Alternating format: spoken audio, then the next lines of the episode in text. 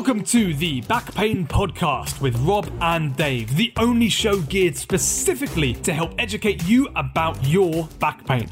We talk to the experts to bust the myths, break down the science, and give you all the top tips for living pain free.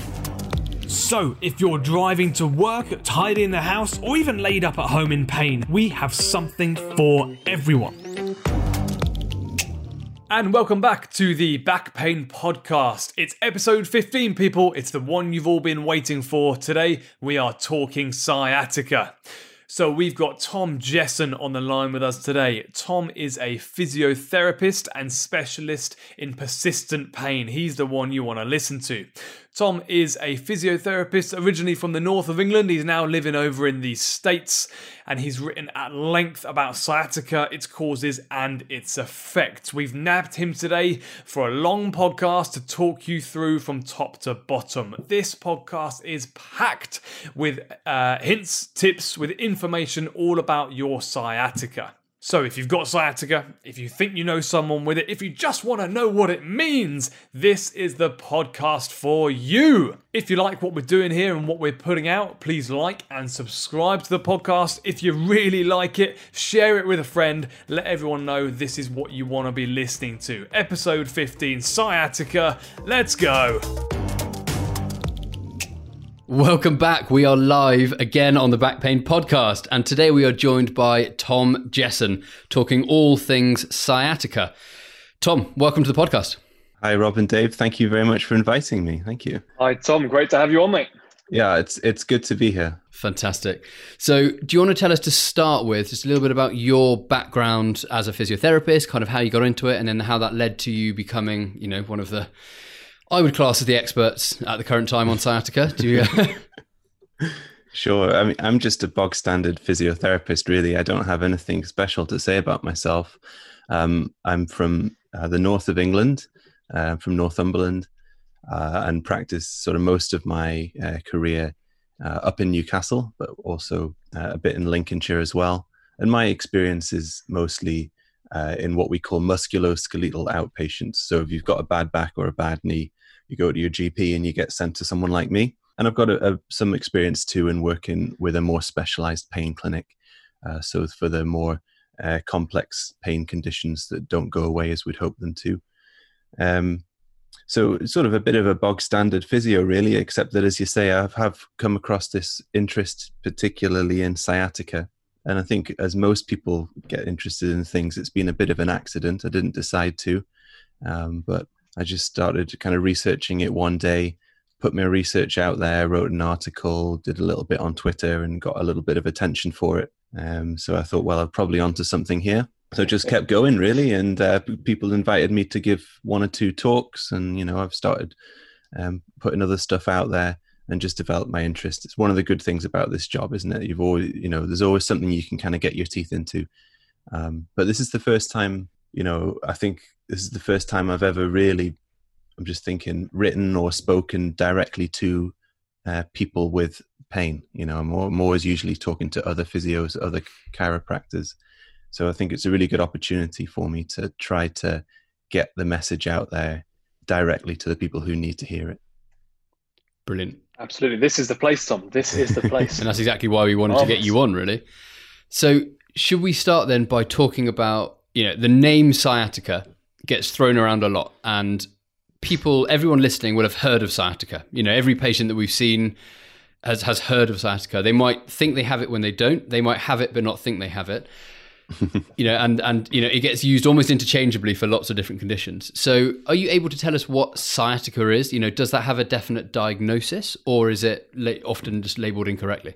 So um, sciatica as you allude to, is a bit of a vague word. So it doesn't really describe anything exactly. So if you were to crack open a medical textbook, it's probably not going to say sciatica. Or if it does say sciatica, it'll then kind of be a bit careful and describe exactly what it's saying. Um, and the kind of vagueness of the word is it, it originally comes from kind of the Greek word for hip, but it also kind of seems to point towards the sciatic nerve um, and that's probably the the most common meaning that it has these days is for people, people describing pain in the sciatic nerve. So the sciatic nerve is a big, uh, thick, really kind of thick, tough nerve that goes down the back of your leg and then sort of branches out and eventually arrives in different forms in your in your foot.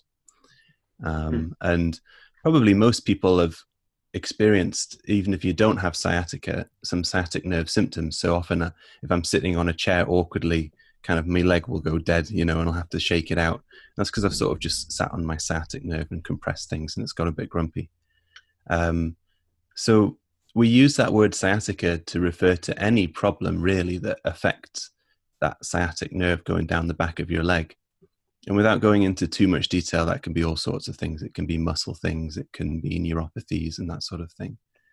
So, as you kind of suggested, it, refers to a, a set of symptoms like, you know, nerve pain down the back of your leg, but it doesn't really refer to the cause.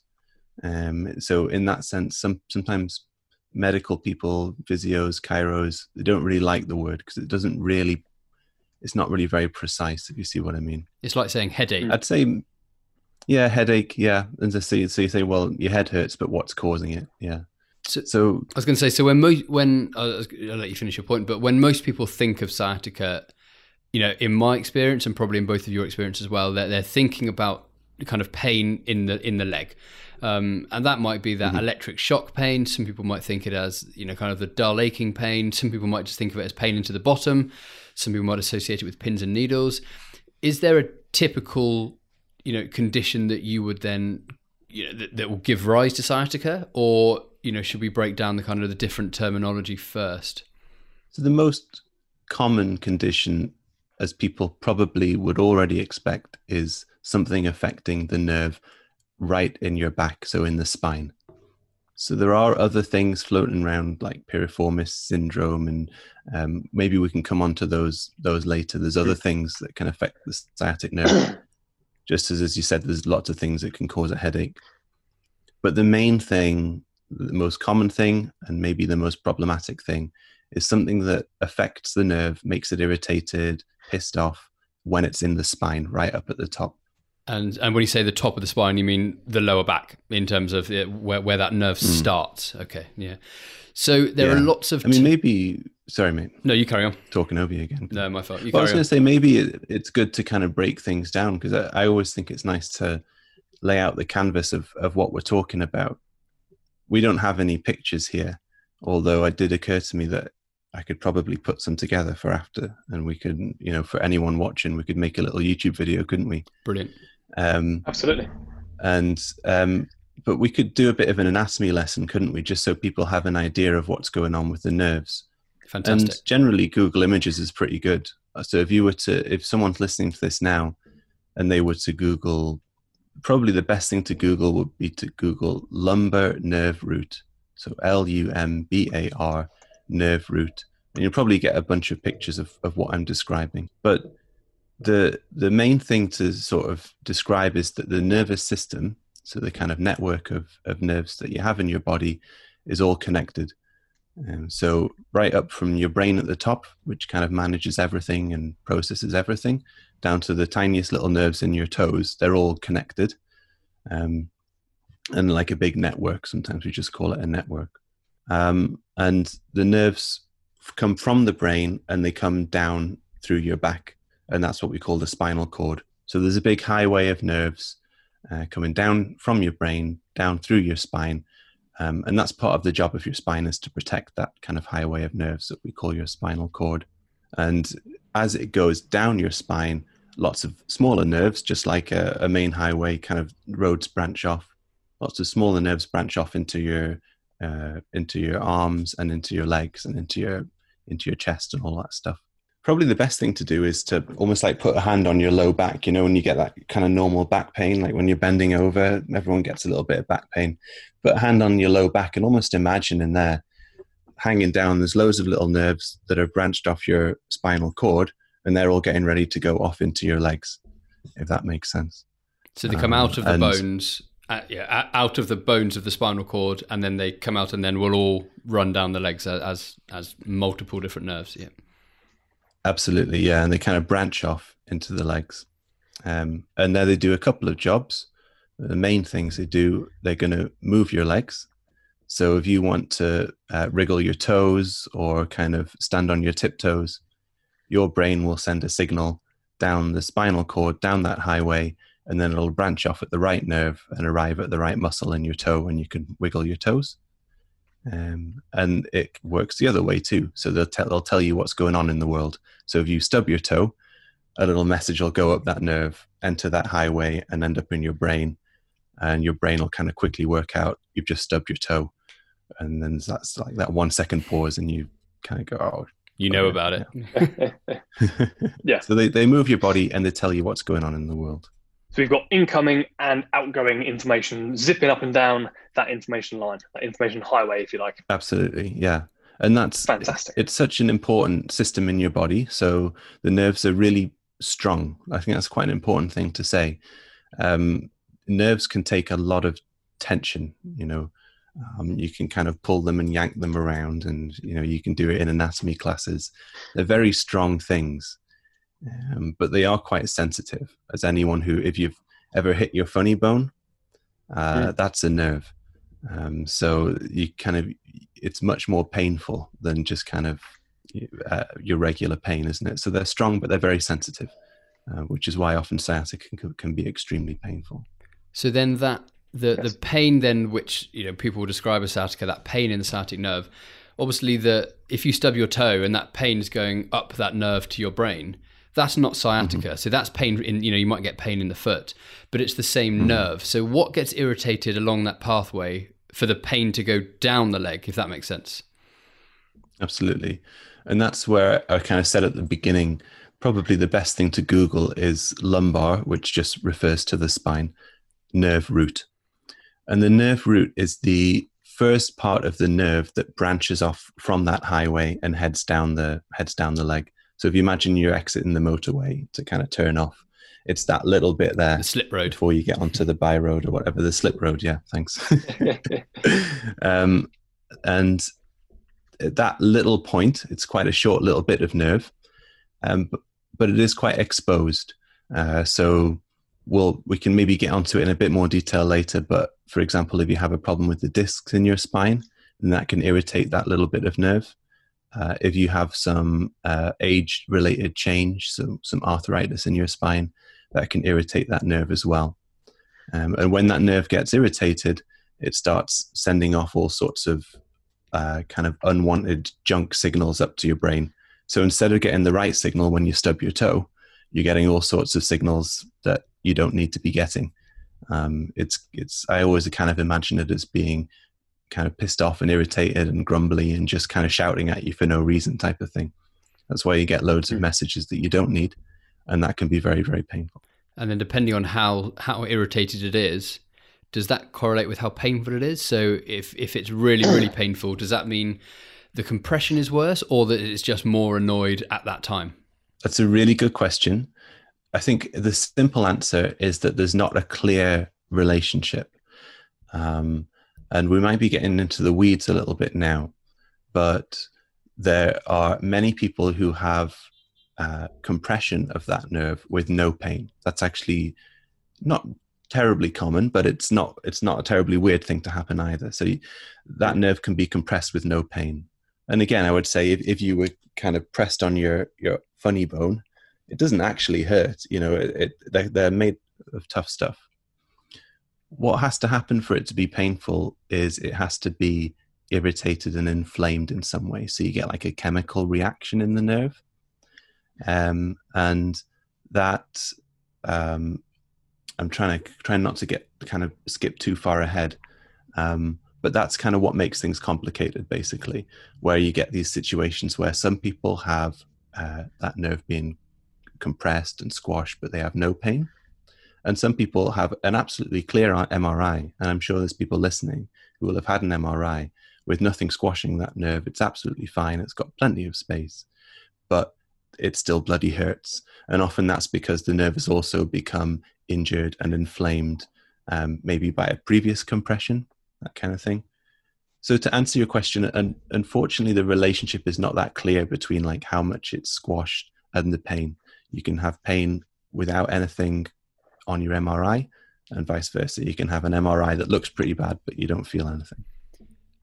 So I think that actually, you know, a lot as much as you know people don't like uncertainty, is actually also mm-hmm. a, you can put a very positive spin on that. That you mm-hmm. see lots of people, and I'm not going to kind of, you know, we, we can save imaging for a whole in MRIs for a whole another episode, but you can have, you know, people with, you know, what might, we've spoken about this before about arthritis with, you know, air quotes, awful looking scans with huge disc bulges yeah. or, you know, severe age related change in their spine, and they don't have any pain.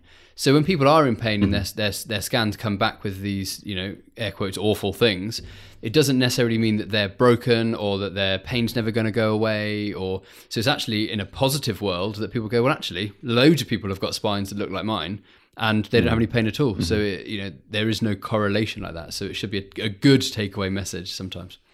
Yeah, I think it's a really important message to get out there, and I'm sure I'm not the first person to say say it on this podcast. Is your scan is not your destiny. It just shows one angle of the the biggest chunkiest bones in your body but it's not showing you know all the little things that are going on on a microscopic level and all those things as we'll get onto when we talk about the treatment you have some control over as well so it can be really depressing for people when they get that scan and you know i've had one myself i've got an mri lodged in my memory. It's about it's probably almost ten years old now, but um, of a big disc bulge.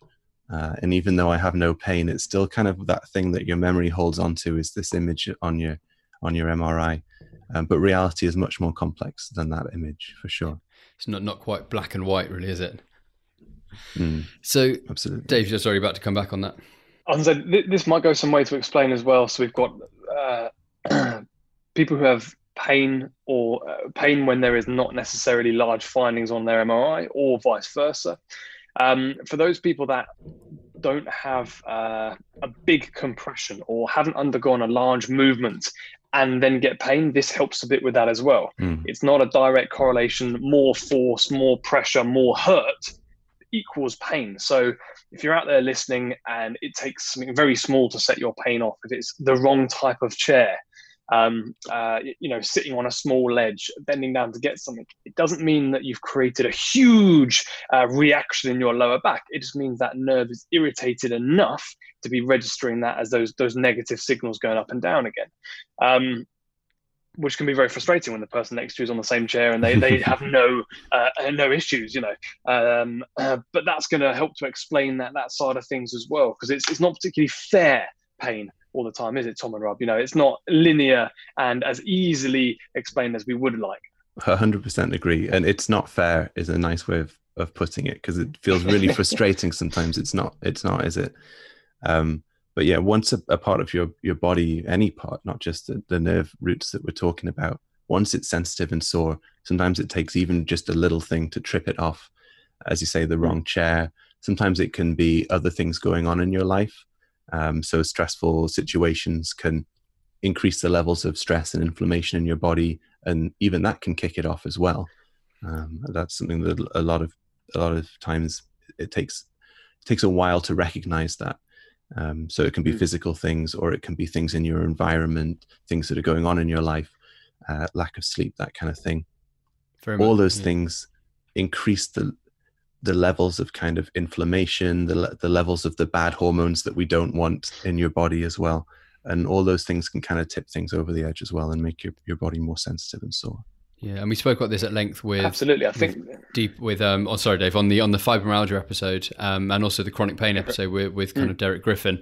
Um, going back, I can't remember off the top of my head what numbers they were. I think three and eight or so. But uh, um, we spoke them about about exactly all the different things that can lower that threshold. Um, and mm. specifically on the fibromyalgia episode, we spoke about how I think you know Deepak used the analogy of of a of a light switch around the back of your uh, uh, one of those automatic lights that goes off, and he said uh, you know some things you know a leaf will set off that light going off the going off in the patio.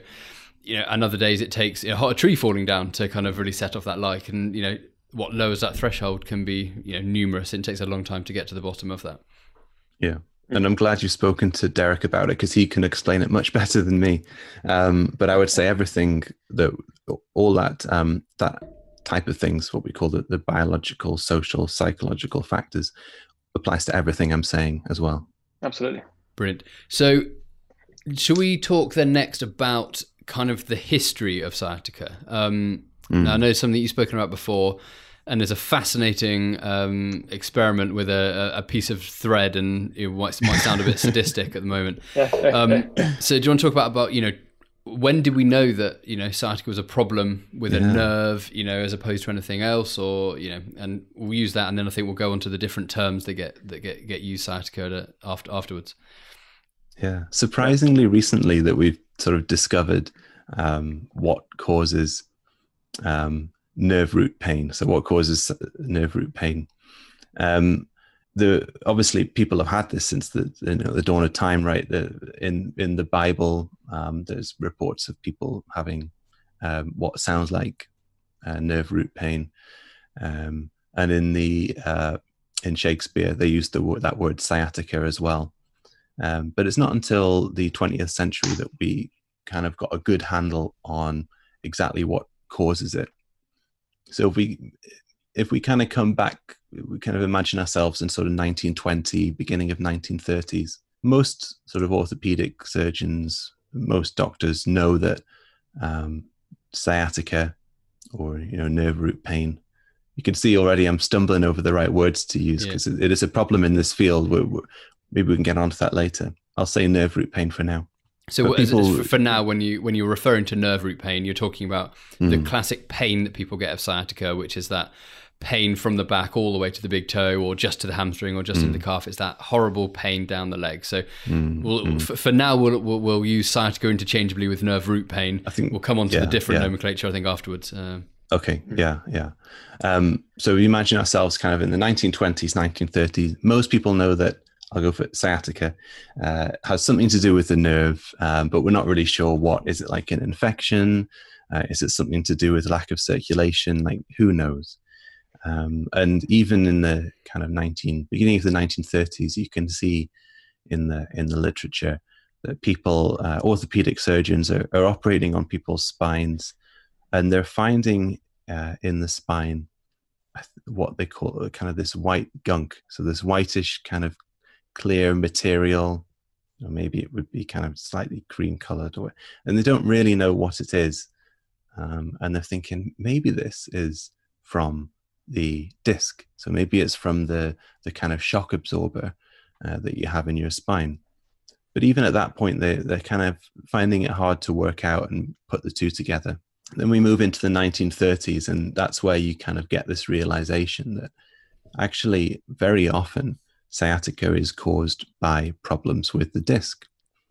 Uh, and I think it's maybe a, a good point to pause and do another very brief anatomy lesson. Please do discs are funny as well because kind of every before I became a physio, I think I knew what a disc was. It's kind of one of those things that most people have a pretty decent idea of what it is. So in between the bones in your spine, you've got these uh, shock absorbers, and for kind of complicated biomechanical reasons, they kind of distribute the force through your spine. Um, and they're made of tough stuff, so they're they're very strong, um, but they do have a kind of a bit more watery content in them, uh, which helps them to act as, as shock absorbers. There's this concept of a, a slipped disc. Um, so often you hear people say, oh, I've slipped a disc in my spine, that type of thing. Um, it's a bit of a funny term, slip disc, because I don't think it accurately describes what's going on. When I hear the word slip disc, and I try and remem- remember what what what I thought of it before I became a physio, before I did my training. I think it was something very dramatic. So I imagine that disc almost slipping out completely, uh, going to a completely different space. It sounds awful to me, like something is completely out of place in your body. It's quite a frightening term. Um, so I think it's possibly not the most helpful thing, the word to use, slip disc. But we do know that discs can be injured. Um, so they can get small tears in them, uh, and the kind of the material inside can leak out through the tears.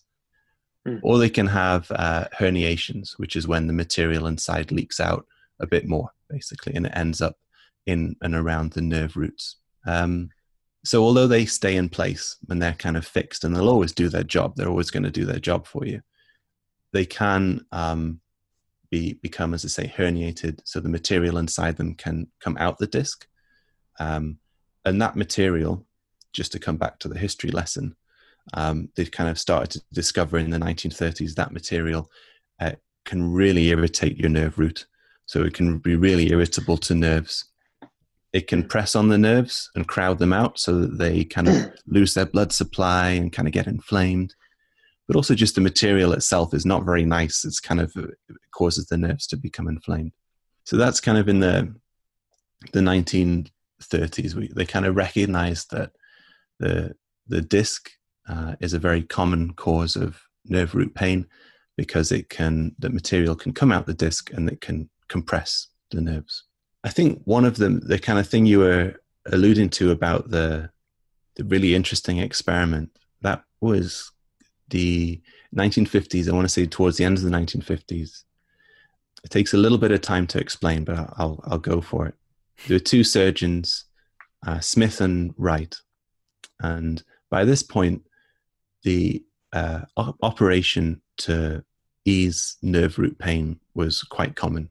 So surgeons had worked out that if someone has sciatica, that's very often because their nerve root is being compressed, and it's very often because their nerve root's being compressed by a bit of disc material. Okay, mm. uh, so they'd worked out that a reasonably successful, not perfect, but reasonably successful way to help this is to um, put them under an anesthetic, um, make an incision in their spine, and take out that disc material and very often those patients would feel better. And I'm sure there's people listening who have had that operation or discussed it with their doctor because we still do it today. That's a discectomy, isn't it? Or absolutely, yeah, yeah. Um, so, but the the these two surgeons, Smyth and Wright, they were they were thinking, you know, there's something missing here in the picture. We we we don't really know everything about nerve root pain. Uh, so they did this really interesting experiment where they took the patients who had this operation they did the operation, but they added one extra step. So while they'd kind of opened up the spine, they took a piece of thread and they tied that thread, looped it round that nerve root.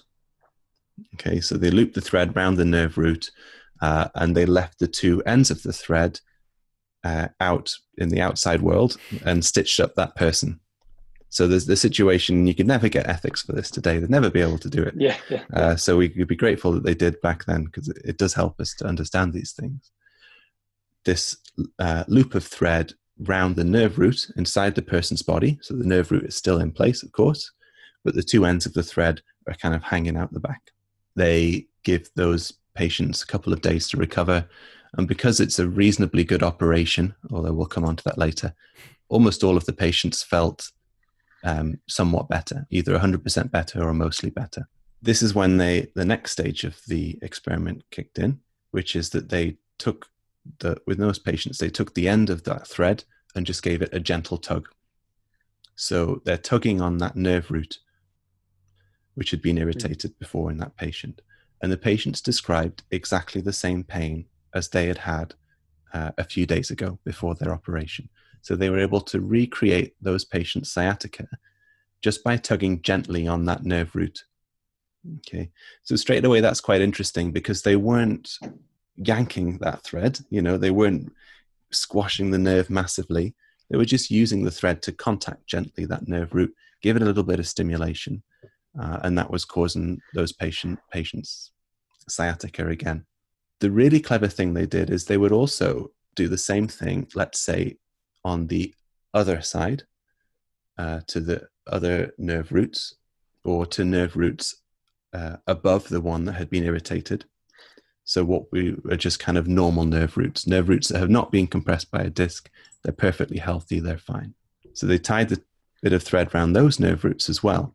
And when they tugged on those nerve roots, patients didn't really feel anything maybe it felt a little bit of dull sensation, but they didn't get any pain. And they could yank those roots really hard. They didn't get any pain.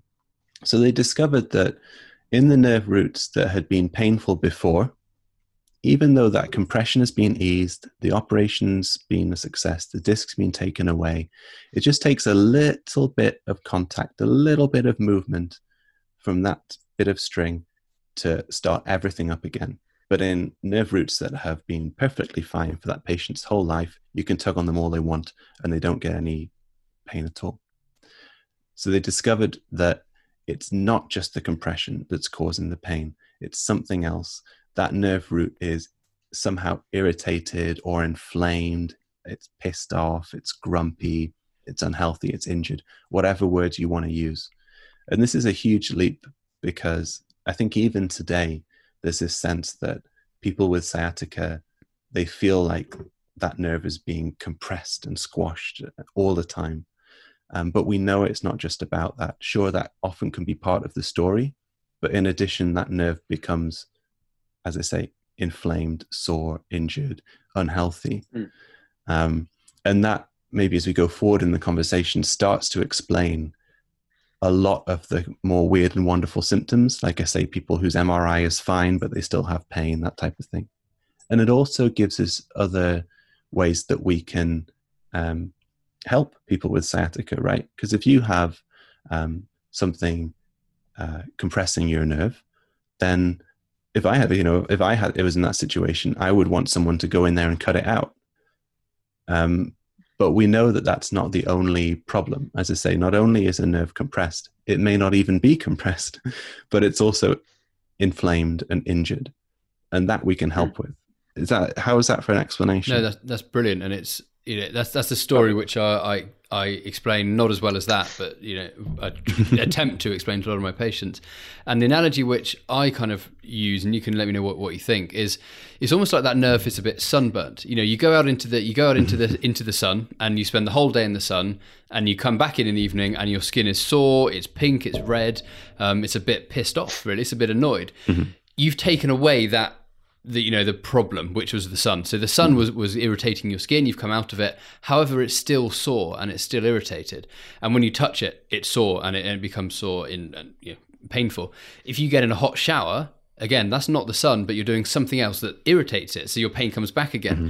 and those analogies mm-hmm. you know i find quite useful for patients in pain mm-hmm. who they're like well i've had the discectomy and you know I, I you know they're not 100% success surgeries. You know, a lot of patients have the, the pressure taken off of it and then they're like they they might still have episodes of sciatica at a later date, maybe hmm. immediately, mm. maybe you know a few years later, and there's no obvious compression there. There's nothing on an MRI scan to indicate this. So I think understanding that nerves almost learn to be annoyed, and there's lots of different tactics to undo it. You know, with you know mm-hmm. removing the mm-hmm. compression just being one tool out of many that we can use to help alleviate mm. some of these horrible symptoms that people experience. Yeah, yeah. Can I give another analogy? Please do. And this Absolutely. this is this is not perfect. Analogies never are. This is my friend Rob told me this one. Uh, it's a good way of understanding what I just described. Is that if, if you if you were to put a finger in your eye now, touch your eyeball, it, it's not very nice, but it doesn't hurt. You know, it doesn't hurt. Whereas if you've just been cutting up some chilies and you put the same finger in your eyeball, it's going to really bloody hurt. It's extremely sore. That tells us that you know our our body is pretty tough. It can stand up to compression, but it's that kind of irritation that it really doesn't like. And if you take that finger away, it's still going to hurt, and it's probably going to hurt for five or ten minutes. You might have to wash your eye out and take care of it. So again, it comes back to what we were talking about with the MRI, doesn't it? Like it tells us part of the story, but there's all sorts of much more kind of uh, I want to say complicated, but um, yeah, it is. It's more complicated things going on to kind of irritate and make our body sensitive. And then and we can do stuff about that. D- does that also explain why, you know, again, this might be going to the weeds slightly, but it's an interesting aside is that, you know, that nerve, not only does it le- learn to be annoyed kind of at the spine, um, it can also be extra sensitive along the path of it. So, you know, that nerve, you know, into the buttock, you know, it runs down the back of the hamstring, behind the knee, down to the foot it's also then a bit more sensitive there. So you know, other mm. issues can almost you know come to light when someone's got you know sciatica as a cause of an irritation in the spine um, that can almost often get misdiagnosed for other things because that nerve is irritated. Mm. You know, we like to call it you know, potentially double crush syndrome and a few different words like that. But uh, yeah, it, it does that nerve learns to be sensitive and annoyed, and you know gets annoyed at other places in the body. Mm-hmm. Mm-hmm. So you, you touched on two interesting things there, and, and one is sciatica. If if you again, if you look it up in a textbook or you search for it on Google Images, you'll get what I like to call classic sciatica. You get like a line of pain down the back of your leg, as you described, into your big toe or the side of your foot. Um, and there'll be like an electric shock, shooting pain all, all the way down your leg. Um, that's, as I say, classic sciatica because the body's a bit weird, sometimes it does feel really different to that. Sometimes it's down the front of your leg. Sometimes it's just in a patch on your shin or a patch in your buttock. Um, and that's one of the things that, uh, as I described in the, in the previous, um, sorry, in the um, experiment from the 50s that I just described, they found that as well that if you kind of just gently tug on a nerve root, sometimes it, it doesn't cause a shooting pain. It will just cause a, an isolated pain in, in your buttock or in your shin, that type of thing just to make it even um, more confusing. And, yeah, uh, absolutely, yeah, and and that's why kind of I was stumbling around a little bit before when I was saying how complicated it is when we try and use the word sciatica to describe these things, um, and maybe we can come on later about like how we as as clinicians can try to differentiate between them. But the other thing you said that's really interesting is this idea that, um, yeah, the nerve we talk about the nerve root, but it's not isolated. The, the whole nervous system is a network. Everything's really tightly connected. Um, so, for example, if, as I said, the nerve can become inflamed. And when I say inflamed, probably the, the best way to think of it is if you've ever twisted your ankle or, or seen someone who's twisted their ankle, it becomes red and swollen and sore. So the nerve can become a little bit like that, basically inflamed um, which is a good thing, right? I mean, it's it's the reason your ankle swells is it's trying to heal itself, and usually it goes quite well. So the nerve becomes inflamed in kind of reaction to to being compressed or uh, something from the disc. But that inflammation can spread. Uh, so as you said, it can spread down your leg, um, so that the the nerve itself becomes unhealthy in your leg, which is kind of crazy to think about, but it happens. And it can spread into your spinal cord, so into that highway as well. Um, and it's worth emphasizing that's not it's quite, quite scary the way I said it, like, oh, oh my goodness, it's spreading through my body. Um, but that's a very normal kind of thing to happen. Like if, if I burn my finger, then that inflammation can spread from the area that it's burned. It's all part of your body just protecting and healing itself. Um, so I wouldn't want that to sound too scary. But as you say, um, it it's just really uh, I don't know, uh, interesting and probably quite important to think that this is something that uh, where the sensitivity can spread, yeah, through through that network of your nervous system, which starts to account for some of the more strange symptoms that we get. And as I said before, about even th- things that you wouldn't expect to, like sleep and stress, can can trigger the pain. That starts to explain that as well. No, it's so true, and and it, it's a it is a, a, massive topic. You know, as I said, this is you you can dedicate years to this. You know, Google, Google sciatica, and you'll get you know however many billion billion articles yeah. on it. You know, it's because yeah. it's something that because it can take over your life, and I think that's what you know people listening um, who are suffering from sciatica. It is you know, and what we call that classic sciatica, which is that nerve root pain you know, there's no pain like it. You know, regularly mm. people will say they'd rather go through childbirth again. You know, we've had patients, you know, we all have, will have had patients who we've seen lying on the floor of the reception when we go out to get mm-hmm. them.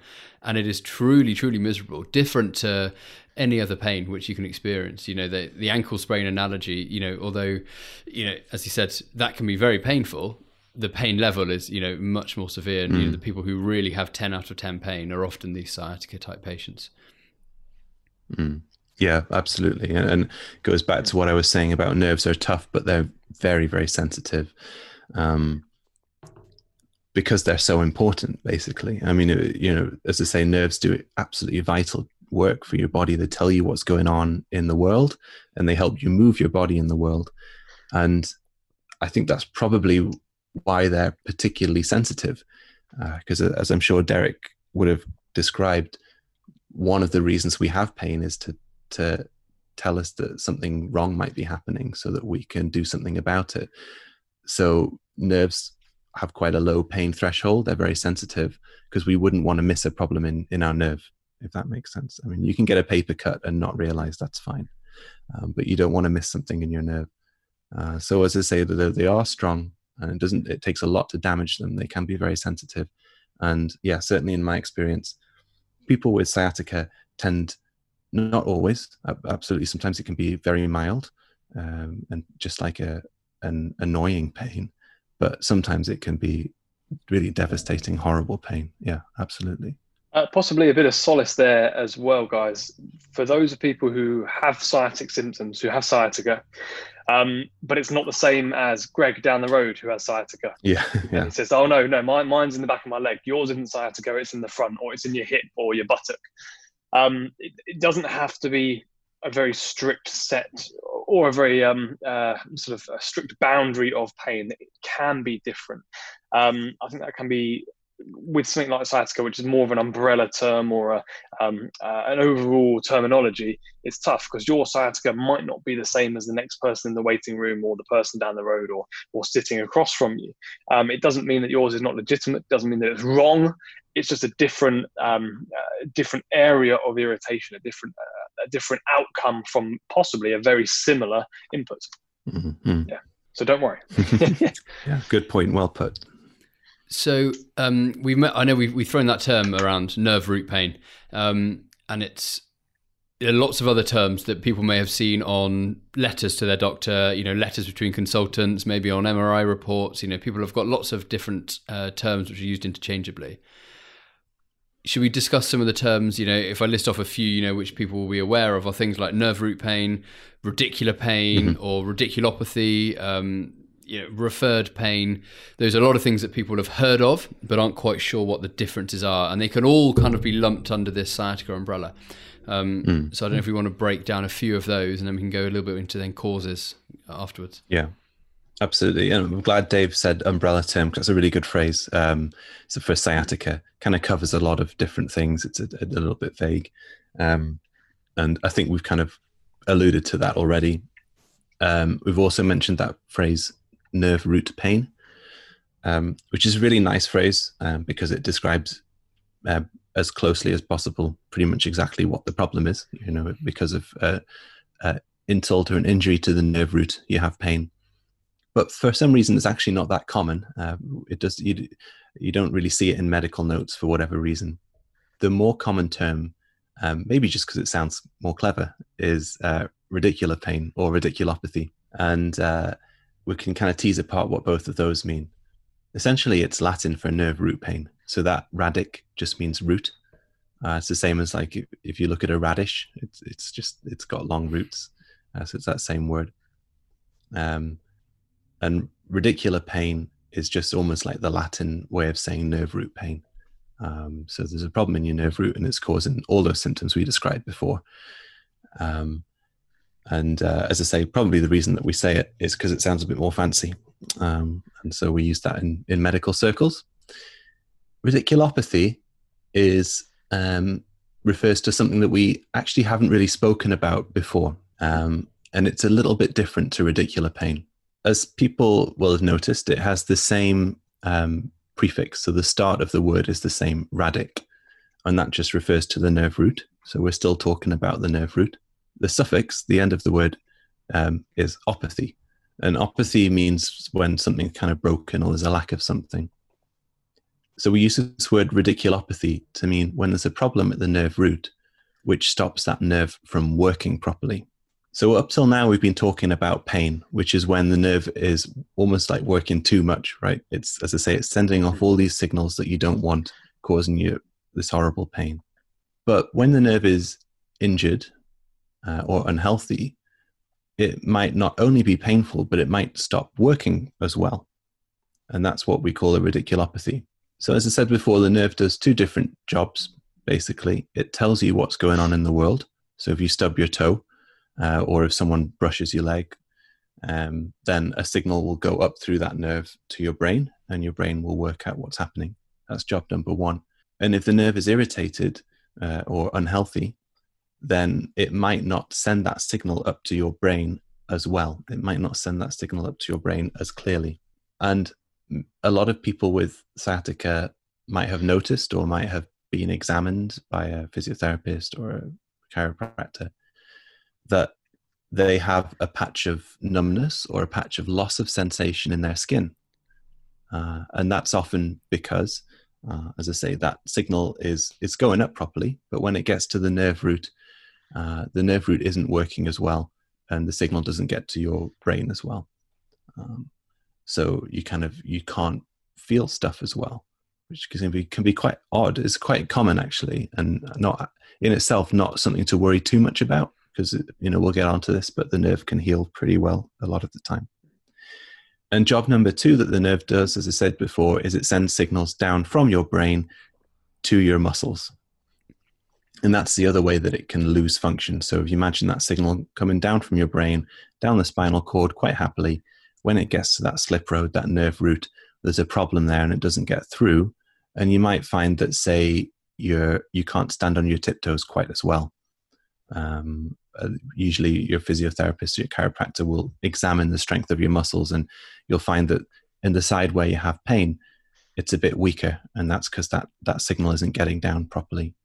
Uh, and as I said, that in itself is nothing to worry about. It's something that we want to keep an eye on, but it's reasonably common and not something to worry about, and all kind of part of the package of the kind of strangeness of nerve pain. You know, the, the nerves not only become painful, but stop sending signals, stop doing their job properly. And that's what we call a radiculopathy. Um, so we have a, like a different word to describe the, the loss of function, like the, the fact that the nerve isn't doing its job properly. So you've got these inter- these these terms. So when someone has the what we use the classic sciatica, when they come and see me, come to mm-hmm. you, they've got that pain, which is that you know medically known as the nerve root pain. So the pain that comes from that you know base of that or the end, the start of the nerve, all the way down the leg, and that pain might go anywhere in the leg. So they might go down the back, the side, the front. It might go towards the toes. It might stop at the calf. It might just stop at the buttock, and that's the nerve root pain. But then the radiculopathy side of it, which a lot of a lot of the time people might think means pain, is actually the loss of anything. So that can be the loss of the strength, or it can be loss of the the, the touch, the feel, the sensation, the temperature in the foot. Um, you know, all of that. So we've got these two terms which know, often get into in, used interchangeably. People might think, "Oh, I have a lumbar radiculopathy," uh, meaning that it's the lower back, and assume that that means pain. When actually, you can have a radiculopathy without nerve root pain, and you can have a nerve root pain without radiculopathy. So it's uh, or both or none. So uh... yeah, yeah, yeah. So one refers to the the pain or the extra added pissed offness, um, and one refers to the loss of function. So the the nerve not doing stuff properly. So they almost refer to opposite things. And as you said, a lot of the time they overlap. So people have pain and loss of function, um, but sometimes people have pain without loss of function, and then we can just say radicular pain. And sometimes people have loss of function without pain. Uh, classically, for example, you know the pain has subsided, um, but they still have a little bit of weakness in their calf or something like that. Um, and then we call it radiculopathy. Uh, I don't know. It's it's interesting, like to think these things through because it helps you see things from different angles. Um, but I also I don't think it's the end of the world if you get these words wrong for a second, or um, in my opinion, um, it, it's interesting to think about. But maybe um, I wouldn't worry too much if, say, you've got a physio who's said one of them, but you think it might be the other. Sometimes we just use them interchangeably. You know, it's not the end of the world. So, do we know why that uh, one patient, you know, say for example, someone has that compression, which could be from you know a disc bulge, a disc herniation do we know that one, why one person might get pain but no pins and needles, and some people might just get pins and needles and numbness and weakness with very little pain? Do we know what changes uh, to cause that, or is that too big a too big a question? It's it's a really interesting question. I hope I can answer it usefully. I think it's going to be quite a vague answer, but because at the end of the day, if we kind of zoom out to the 10,000 feet level, we don't know why people get, some people get pain and some people don't like pain is just weird like that you know you can bruise your leg and not why not know it until the next day different people have different, um, you know, your kind of physiology, your biology is unique to you, and so different people will have different levels of pain sensitivity and so on.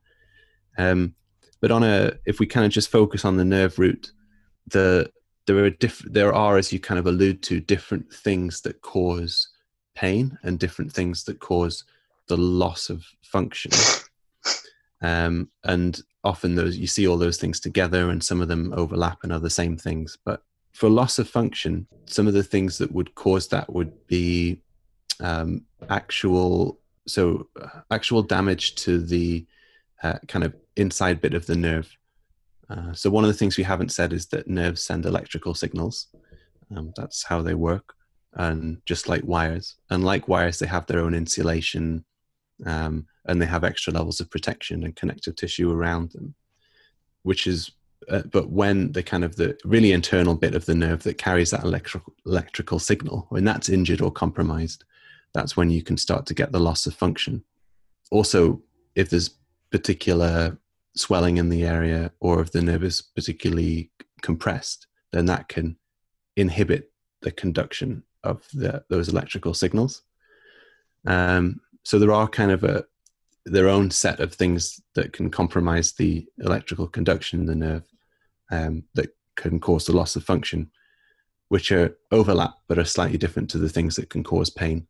Um, so as I said before, in any one person, like we don't know, like I don't have microscopic X-ray vision, um, but certain things like like inflammation, for example, can cause the nerve to become more irritable um, and cause that pain.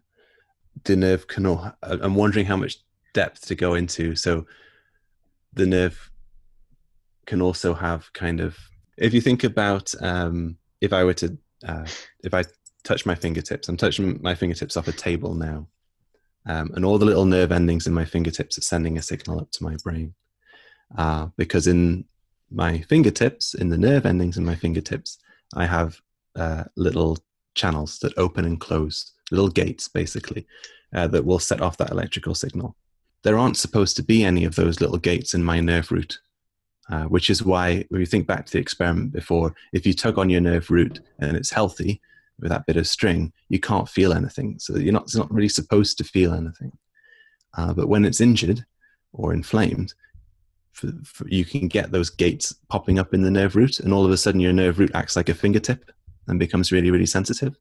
And so that's kind of another one of the reasons that you might get kind of pain, like extra weird sensations, is those those little gates turn uh, turn up in your nerve root, and it almost acts like a nerve ending, like a fingertip, and becomes more sensitive. Um, so I don't know if I've answered your question very well.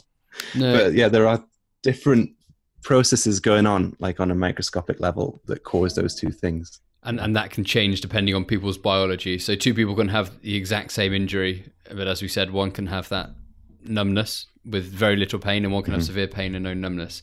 And it sounds like mm-hmm a little part of that depends on how bad that you know severity is but that doesn't mean it's any worse it just means that you might have different symptoms to somebody else at kind of at that time yes yeah yeah, yeah.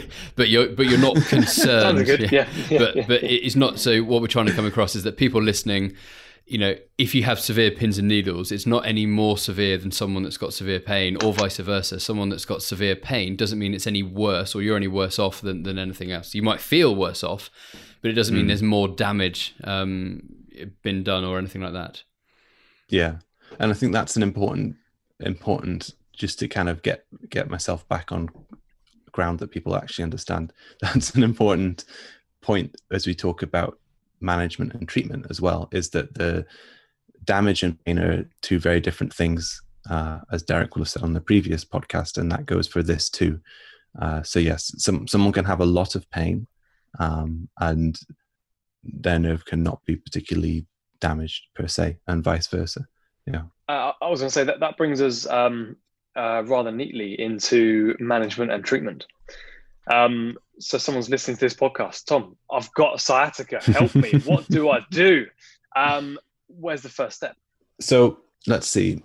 For someone who has uh, recent onset sciatica, let's say a couple of weeks ago, a month ago, um, you started getting these horrible symptoms, the first thing I would say is to remain optimistic. Sciatica very often gets better by itself. Like it doesn't need any special treatment. You just need to make sure you kind of look after yourself and it gets better by itself. We talked about um, problems with the disc. So the disc can leak this irritating fluid onto your nerve, or the disc can herniate some of the material onto your nerve. Or if you have arthritis, it's a slightly different thing that we might come back to. But if there's a problem with your disc, just like if you've got a paper cut or a torn muscle, your body can heal it. Your body knows how to deal with that. So it's bloody painful. Um, but if you give it time, we can be optimistic um, that your body will deal with it and your pain will gradually subside. So that's the first thing I would say is people should remain optimistic um, and they should, um, I would say, look after their health in a, just a general way and it doesn't sound like terribly fancy advice, but if your body is injured, you know, essentially, um, if it's sore, uh, if there's kind of inflammation in your body, it will probably help to do things like um, make sure you get some sleep, um, make sure that you don't put yourself in too much of a stressful situation, or if you do, take care that evening to kind of relax. Just look after your general health and make sure your body is a nice, healthy garden where you know that nerve can recover and your body can do the job of cleaning up you know whatever's irritating it. And in terms of uh, exercise and movement uh, i would say if you're in a great deal of pain of course don't feel like you have to do anything. You don't have to go to the gym. You don't you know take take it easy on yourself in the first few days. But i would say that for uh, the vast majority of people even if you're in a lot of pain you will be safe to move and exercise um, as well. So we know from uh, experience, clinical experience, but also uh, studies in poor little rats and mice that even very injured nerves, you're absolutely safe to uh, exercise them as well. And I would say if you can possibly bear it, it's great to keep moving, even if you're just kind of going for a walk around the block.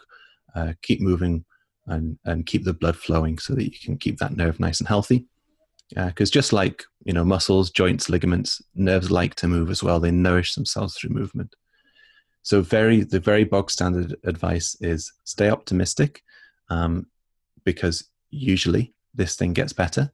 Look after your general health, uh, so that you give your body itself, as we talked about, your nervous system is a whole network. Give your body itself the right environment to look after itself and calm down and stay healthy. Um, and don't punish yourself. There's no need to kind of, you know, put yourself in tears in the gym or anything, but keep moving. N- nerves, even painful nerves, like to move. That's the bog standard advice. The slightly, the important but slightly depressing angle on that is not everyone will get better. Um, and this is the really difficult thing to talk about. That if if I we don't know the exact proportion. So I wish I could say to people like you have one in 20 chance or one in five chance of we don't know the exact proportions of people who have a recent onset of sciatica who will still have it at a year later or two years later. But we know, and there'll be people listening, and we've all seen them in, in clinic. We know these people exist sometimes it doesn't get better. And it, often it's not because the person has done something wrong.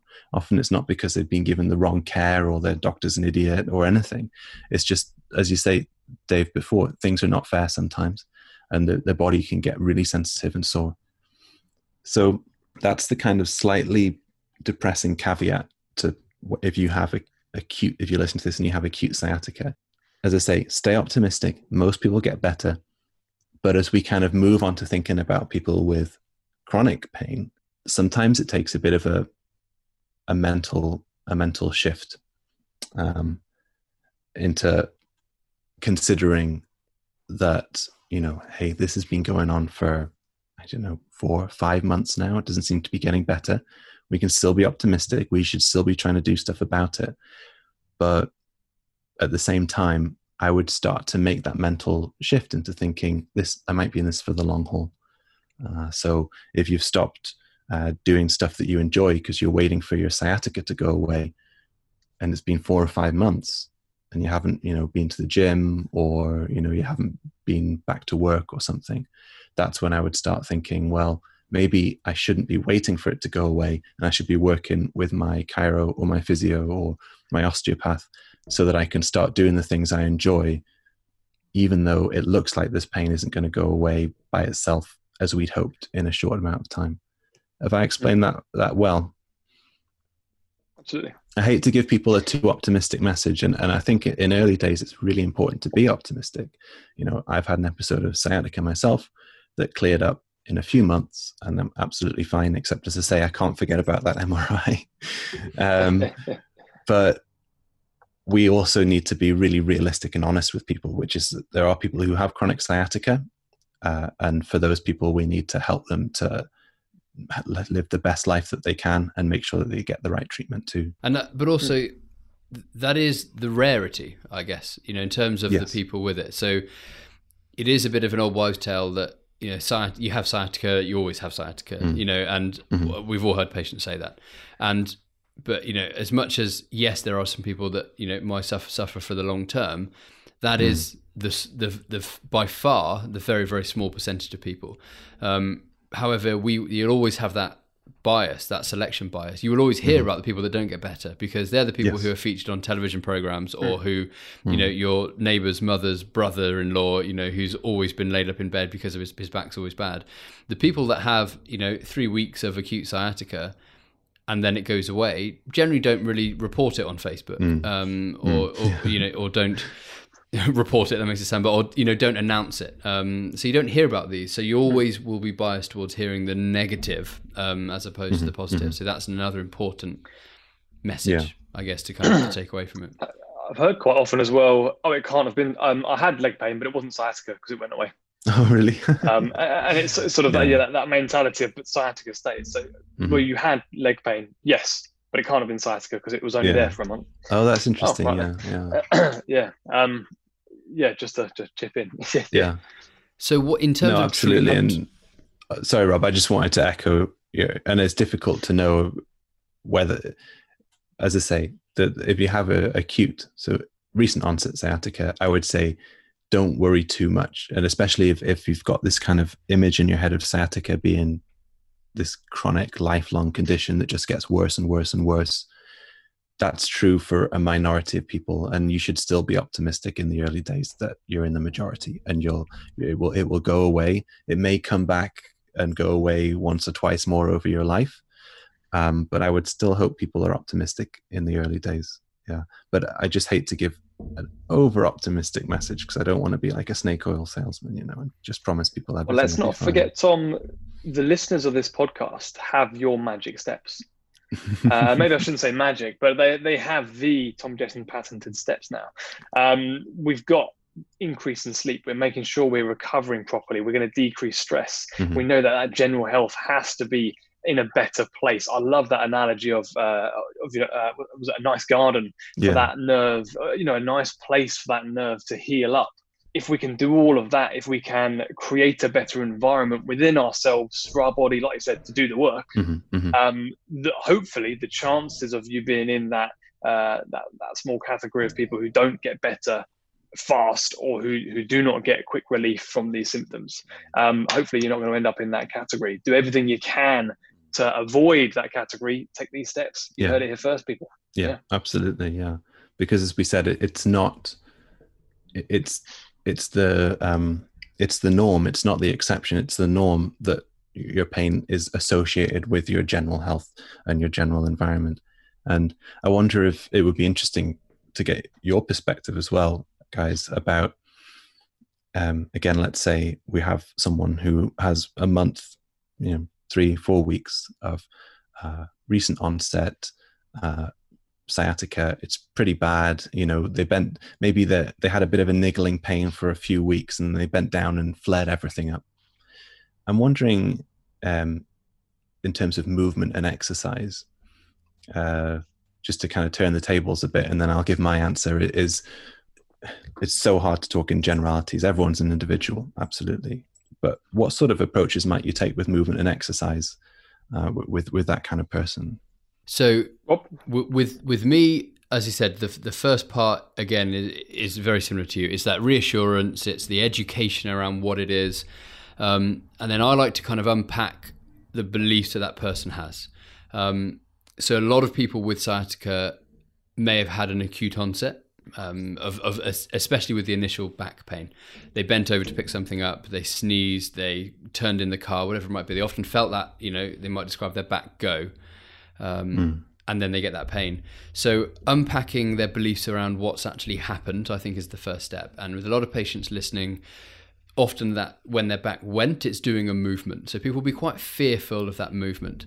So, I like to introduce that movement again early but in a in a graded fashion. So, for example, mm-hmm. if someone has, um, and I know we've spoken about this recently as well, Tom, is that you know if someone bends over doing up their running shoes and their back goes, and it started. What a lot of people will, will mention is it started as you know that horrible back pain, and then over the next few days, it slowly started to creep down the leg until there was no back pain, and the pain was just purely that horrible toothache, electric shock pain in the leg. Because it went when they were bending forwards, they will often then be fearful of doing that movement again. So that's what we describe as, or what we call flexion. That when you're bending forward, imagine rounding off the lower back. That's called flexion of the uh, of the spine. And people will be very fearful of doing this again. And fear of movement is never a good place to be because, as we said, nerves love to move, the body loves to move. So, by introducing that movement early and helping reduce the fear, I think is really important. Often, when patients have this for a long time, um, they would have been told historically, you know, don't move, don't bend, don't lift anything. And then we end up with patients, you know, 10, 15 years later who are hmm. terrified of doing any of these movements. And then it's a much harder job to get them to do these movements. And as we said, it's so important. The spine wants to move, you know, discs and yeah. nerves and muscles get rehydrated and we get blood flowing when we move. So, for example, someone bending forward, I would like to do things such as, depending on, on how much pain they're in. As you said, everyone's individual. But if we take the person that's 10 out of 10 pain and, and mm. they can't move, I'll often do things like side lying, bring your knees up to your chest, even one knee at a time. Um, and that movement is you are bending the spine as you're doing it. Mm. And often you can get that patient to understand that no no no damage is happening you know in what it might feel like an electric shock when you bend over when you're sit when you're sitting or when you're standing it's a lot more comfortable when you're lying on your side. And then that might progress to lying on your back. And then we might introduce something like a pelvic tilt, which is when you're lying on your back and you kind of press your lower back into the floor and then arch it off the floor and bring, push, push it back down again, um, which is again bending and rounding and arching of the spine. You can do the same thing seated. You can sit down, you can bend forward and touch the floor from a seated position. You know, that might be more tolerable than doing it from standing and then obviously as we progress through those stages that can then morph into you know at a much later date you know deadlifts and kettlebell swings and you know pick up your toddler on the floor you know a lot of people mm. don't like the idea of doing deadlifts uh, and bending forward thinking that that is damaging to the spine but they're perfectly happy to bend forward and pick up their toddler um, you know so you know getting them to understand that and doing that in in in, in my treatment room is is important ultimately so I don't know is how similar, sort of similar to you, Dave. Uh, yeah, I'm certainly uh, rather embarrassingly carbon copy of that. Uh, yeah, great, a graded introduction of that initial aggravating movement. Um, some we'll usually dive into some stability esque exercises. Mm-hmm. Whilst we know that's not going to directly affect um, uh, disc bulge, it will create a better proprioceptive movement and mm. it will encourage a bit more engagement uh, generally. Um, and some hands-on treatment as well. Some some uh, uh, delving around those surrounding muscles, ligaments, tendons, and uh, and certainly the joints as well. Um, yeah, unfortunately, um, despite the amount of times I've been told it by people, we can't delve in there and put that joint, uh, uh, sorry, put that um, uh, that disc bulge back in. We can't slide it back in. Um, and if we could, I don't think they'd want us to do sort of a Kali Ma kind of, you know, uh, delve uh, into their innards. Um, if only. Uh, but yes, yes, certainly from from an exterior point of view, from a hands-on point of view, I like to get into those muscles, ligaments, and uh, yeah, improve that movement. Yeah. Nice and nice and simple, really. How yeah. about you, Tom? Yeah, I think the risk of uh, kind of repeating everything in triplicate, the, the the basic thing about movement is just that it's good. Like the body loves to move. It's how how it nourishes itself. Even if you go for a walk, you know you you might not feel like you're doing anything, but you're doing something, and that nerve is moving, and all the uh, the kind of the blood's flowing around the nerve and you're washing away that inflammation and that that kind of swelling. Fantastic. Um, and then you can kind of think of it in two ways, can't you? You can think, how are we going to guide this movement? You know, as I say, at the end of the day, just doing something is better than doing nothing. But if we, if we want to guide it, what should we think about? And I, I like Rob's approach. You know, uh, it's absolutely awful when you see people years later and they, they still haven't bent down because that's what hurt it in the first place. And that's a completely natural reaction uh, to, to that level of pain. You wouldn't want to try it again. And that's part of our job is to, to help you get that movement back. Um, if we wanted to think in terms of damage, completely agree with both of you. Um, I, I, just in respect to the, um, you know, I, I'm not especially you know, look at the end of the day, I work in the NHS. I'm not seeing people within the week. it would be great, but I'm not. Um, but I think it would be uh, not unreasonable after a sudden onset of pain just to forget about that movement and just take a couple of days, just look after yourself. But certainly after a few days, after a week or so, I'm not that worried about damaging the nerve. Your pain threshold is, you know, your your your pain system is very very sensitive, um, but I'm not too worried about any damage. I am worried about the pain. I don't want people to to suffer terribly unduly, which is why the kind of the only thing I would add to what Rob said is that as well as helping people to kind of get back into those movements that they're worried about, uh, helping people to um, push that pain barrier a little bit, which is a scary thing to do, but we you know that needs to happen. I think it's also really important to help people find comfortable positions because uh, if, if you've got that sudden recent onset of pain, often everything just freezes up and you don't want to do anything. Uh, but I think it's really uh, important to say, well, if bending, for example, hurts, then we do want to uh, slowly reintroduce that because it's healthy, it's good for the body. But also, we want to find something that feels nice. So maybe you haven't tried lying this way, you haven't tried sitting this way. You want to give someone a comfortable position too, because as we said, it's important to be able to to rest and relax um, so again, it, it kind of comes back to that. It sounds a bit vague. It doesn't sound like much, but um, sometimes you just need these sensible messages to be repeated. You know, uh, gently kind of poke into the the painful stuff again, uh, and also make sure you give yourself a break and a, a, bit of an ease if you can find any sort of position of relief too. Absolutely. Hmm. And it's a bit like that sunburn, you know, as well. It it it's graded exposure. You know, it's mm. it's not about you know yes, we, we want people to move, but that doesn't mean, as you said, you're fine to take a few days to kind of let yourself, you know, recover to an extent, you know, and kind of just often when you're in pain, everything seizes up and you don't want to move. So it's okay to take a few days. Doesn't mean you have to rush back to the gym on day four and start doing deadlifts. uh, and this is where, you know, this is where we come in. You know, this is where seeing an expert can help guide you through that process. And there'll be, or there'll always be things which you probably might not have even considered or thought about, which someone can kind of help guide you or help to coach you through.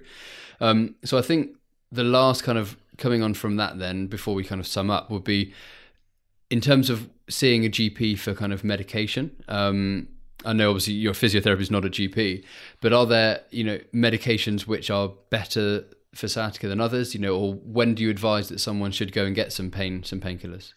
You see, this is why I like this subject so much, is because there are no clear answers. Um, but it's also why it's really bloody frustrating to, for, it must be so frustrating for the listener when I, I'm kind of going to give a very vague answer again, but I'll do my best. Sciatica is a kind of nerve pain. Um, and there are a special class of medications for nerve pain. So if you kind of go to the uh, NHS guidelines, it will direct you to take special nerve painkillers. Um, and they uh, have names like amitriptyline, pregabalin, and gabapentin, um, and duloxetine as well. So that is the um, kind of textbook answer is they are the best that they are the go-to medications for sciatica because sciatica is a nerve problem and they're the nerve painkillers. Where that gets a bit complicated is that they are not that effective basically. Um, across the board if you take 100 people with sciatica um, and give them uh, let's say amitriptyline and you take 100 with sciatica and give them a sugar pill the amitriptyline is not that much better than the sugar pill. So we have to be really cautious about just giving everyone these medications. But there are a lot of people who, it seems to be a subset of people who get a significant benefit from those medications too. And we don't want to leave them high and dry. Uh, so I would say um, when you're talking to whoever it is that's prescribing you the medication, you need to make sure that you have like a success and failure criteria. You know, the, these nerve pain medications they take at least three, maybe even sort of four, five, six weeks to kick in anyway. So you want to give it that trial, mm. um, and you need to be having a, a criteria whether it's you know I am able to do this at work or my pain is this out of ten agreed between yourself where if you're not getting that success taper off them don't just stop taking them but taper off them and also look out for the side effects too. Uh, so people can feel confused lethargic um, on amitriptyline gabapentin can sometimes have cognitive side effects weight gain is a side effect. It can even uh, affect the way you go to the toilet. Uh, and that's something to talk through as a prescriber. I don't prescribe medications. So I think the with the the neuropathic, so the the nerve medications, unfortunately, they're not hugely effective. I would say if you're suffering desperately and you can't work and you can't sleep, that's when it's time to talk to some a prescriber about them. But don't just um, don't make the mistake of taking them and then just continuing to take them indefinitely. You should have a clear criteria for whether they're successful, uh, and you should be making sure there's no side effects. And yeah, uh, it's just a case of trying to work out if you're in that subset of people who seem to benefit. Unfortunately, the, the kind of pessimistic wrapping up of that message is that if you're probably not missing a huge amount if you're not taking them, unfortunately, there are, you know, some people, sometimes the GPs will prescribe ibuprofen, so an anti inflammatory. Again, the evidence isn't fantastic that they work, um, but if you're in that subset, then that's great. And they have side effects, but fewer side effects than the antineuropathics. And sometimes GPs will even prescribe steroids as well. They'll have had like a, a good experience with them. Um, so for for medications, um, you know, unfortunately, there's not a. I could, you know, we could have said this up front. There's not a cure for this condition. There are things that we can do to nudge it in the right direction, help it. Um, and it seems there's no reliable way to know who will benefit, or if, even if you will benefit from anything. Um, and if you try be careful and have that success and failure criteria. That's really important. How's the, that? the that's brilliant. Yeah. That's really important. The that success and failure criteria, and something which I, I, I maybe I should have mentioned earlier, and I know Dave does as well, is that encouraging patients to almost keep a journal or a diary um, of you know call it a pain journal, call it a success journal, whatever. Maybe put the positive spin on it rather than negative spin. Mm-hmm. But sometimes it's very easy or very easy to forget where you were. Um, and you know sometimes patients will come in and say it's exactly the same, but they can they're able to walk further or they're able to sit for longer, whatever it might be. So documenting that is really really important. I think good advice for anyone, and that goes for any pain condition really. Um, if you can document where you were, you then know what works for you in terms of whether that's a medication, whether it's a certain level of movement, whether it's more movement, whatever it might be. Um, keep note of it really. Mm-hmm. Mm.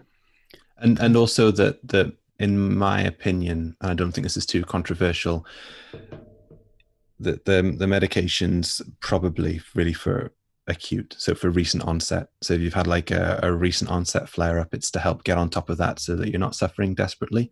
But I, I'd I'd struggle to think of many people who would argue that they're a good long term solution to yeah. be taking for months. I, I don't I don't think that's the way to go and that goes for any any pain condition long term medication use you know there's there's often a you know potentially a better route but i know there's there's thousands and millions of different pain conditions. So you know we'll save that for another day i think. But so i think that you know kind of is a very you know what's the word i'm looking for good overview of sciatica. you know, we, we've we've touched everything from you know different causes, you know, to to different symptoms that people get, to why they get those symptoms, to treatments, to medication. So we've covered mm. even the history of it. So we've had a yeah. you know a really good in depth look at that um, and appreciate you know the people listening. This is a, a long episode, um, but a really important episode, um, and I think you do a brilliant job of explaining it in a really clear way to patients. You know, far better than I could, mm. far better than Dave could. No offense, Dave. Um, you know, be- better than me. Like so, so thank you for for letting us pick your brain about this, and I'm sure lots of patients will also be thanking you from their car, from yeah. their bed, from their sofa at home, wherever people are listening to it. So, so really, truly, thank you. Thanks, mate. Can I add one thing? I'm sorry because I know we've massively we've gone. It's such a long recording. Oh no, please do. But I was talking when we're talking about treatment. We mentioned acute, and I was meaning to kind of go on to chronic. So by oh, which, oh, by which I mean, leave them out. Yeah. Yeah. By which yeah. I mean acute, just recent onset, and, and chronic meaning like you're getting into sort of four, five months, year, two years, ongoing territory. Um, and I don't think anything's like that different, except that for acute, as I say, we're, we're maintaining optimism and we're hoping for it to get better. I mean, optimism that it will go away.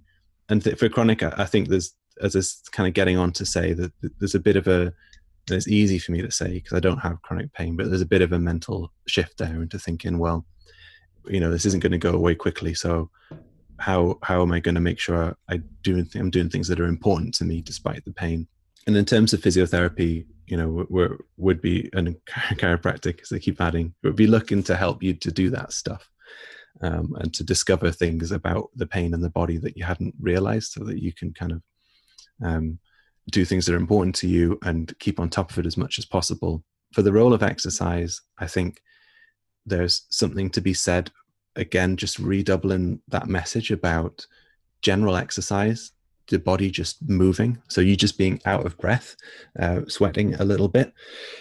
Um, let's say you've got leg pain. Uh, maybe you can walk briskly. If you can't walk briskly, can you get on a exercise bike? If you can't do that, can you go swimming? Um, if you can't do that, can you do something with your arms or can you do something with the leg that doesn't hurt? Um, you might feel a bit of a wally trying all these different things, but you will find something, I promise, something that can get your heart beating so that you can feel it, something that will get you sweating, get you out of breath, get that blood flowing to the nerve, get that nerve moving so it's lubricating itself so it's healthy. Um, it doesn't feel like you're doing the fanciest, most clever exercise in the world, but it's so important just to be doing something. Um, and then there's also particular exercises, as Dave mentioned, that can help. What we haven't talked about is the special nerve exercises. Um, and they have different names. Sometimes we call them neurodynamics, another like kind of quite fancy term. Um, I think that's another sort of almost impossible to describe on a podcast. Maybe it's something we need to mm. kind of link to in the show notes. Um, but there are exercises, particularly for nerves, that can kind of glide them and stretch them uh, and again, it's a bit like the medications. The outcomes so variable. Some people can take them or leave them, and some people find them absolutely fantastic. Um, and that's they're basically just a really important thing to try. Give it a few weeks. Um, explore these neurodynamic exercises to get the nerves themselves moving. Um, and uh, as I say, hopefully you'll get a, a, lot of benefit from those too. So it's, it's worth making a pitch for those as well. Absolutely, yes. Uh, yeah, if you're listening, uh, we'll put that in the show notes. Actually, some links mm. uh, to some fantastic exercises. Uh, we often refer to it as nerve flossing. Mm. Mm. the idea of, of drawing that nerve uh, through that troubled area and sort of trying to get it mobile and, and a bit happier again. Brilliant. Fantastic. So, so for the second time again, then no, that was a thank you again. You've you was adding more and more gold every time we kind of you know try and stop. So that's you know again can't thank you enough, Dave. Anything to end for you, any other questions? Any last points you had? While we've got the you know the best person to ask right here.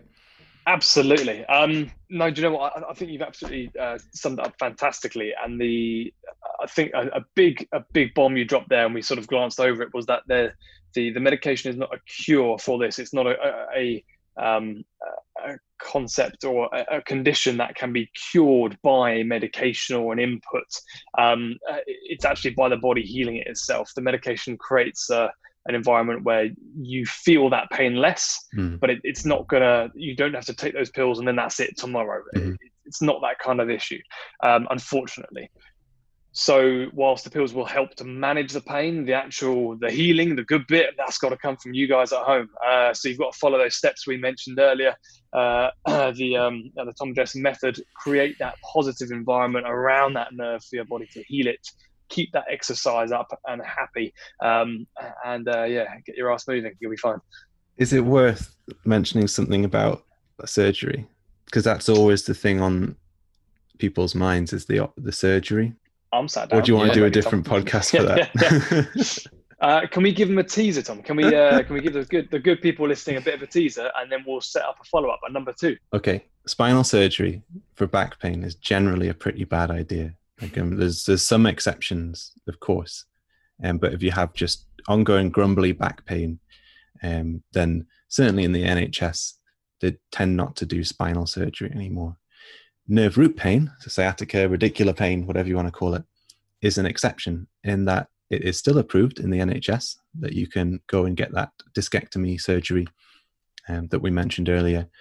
Uh, and it's approved because it's reasonably effective for some people.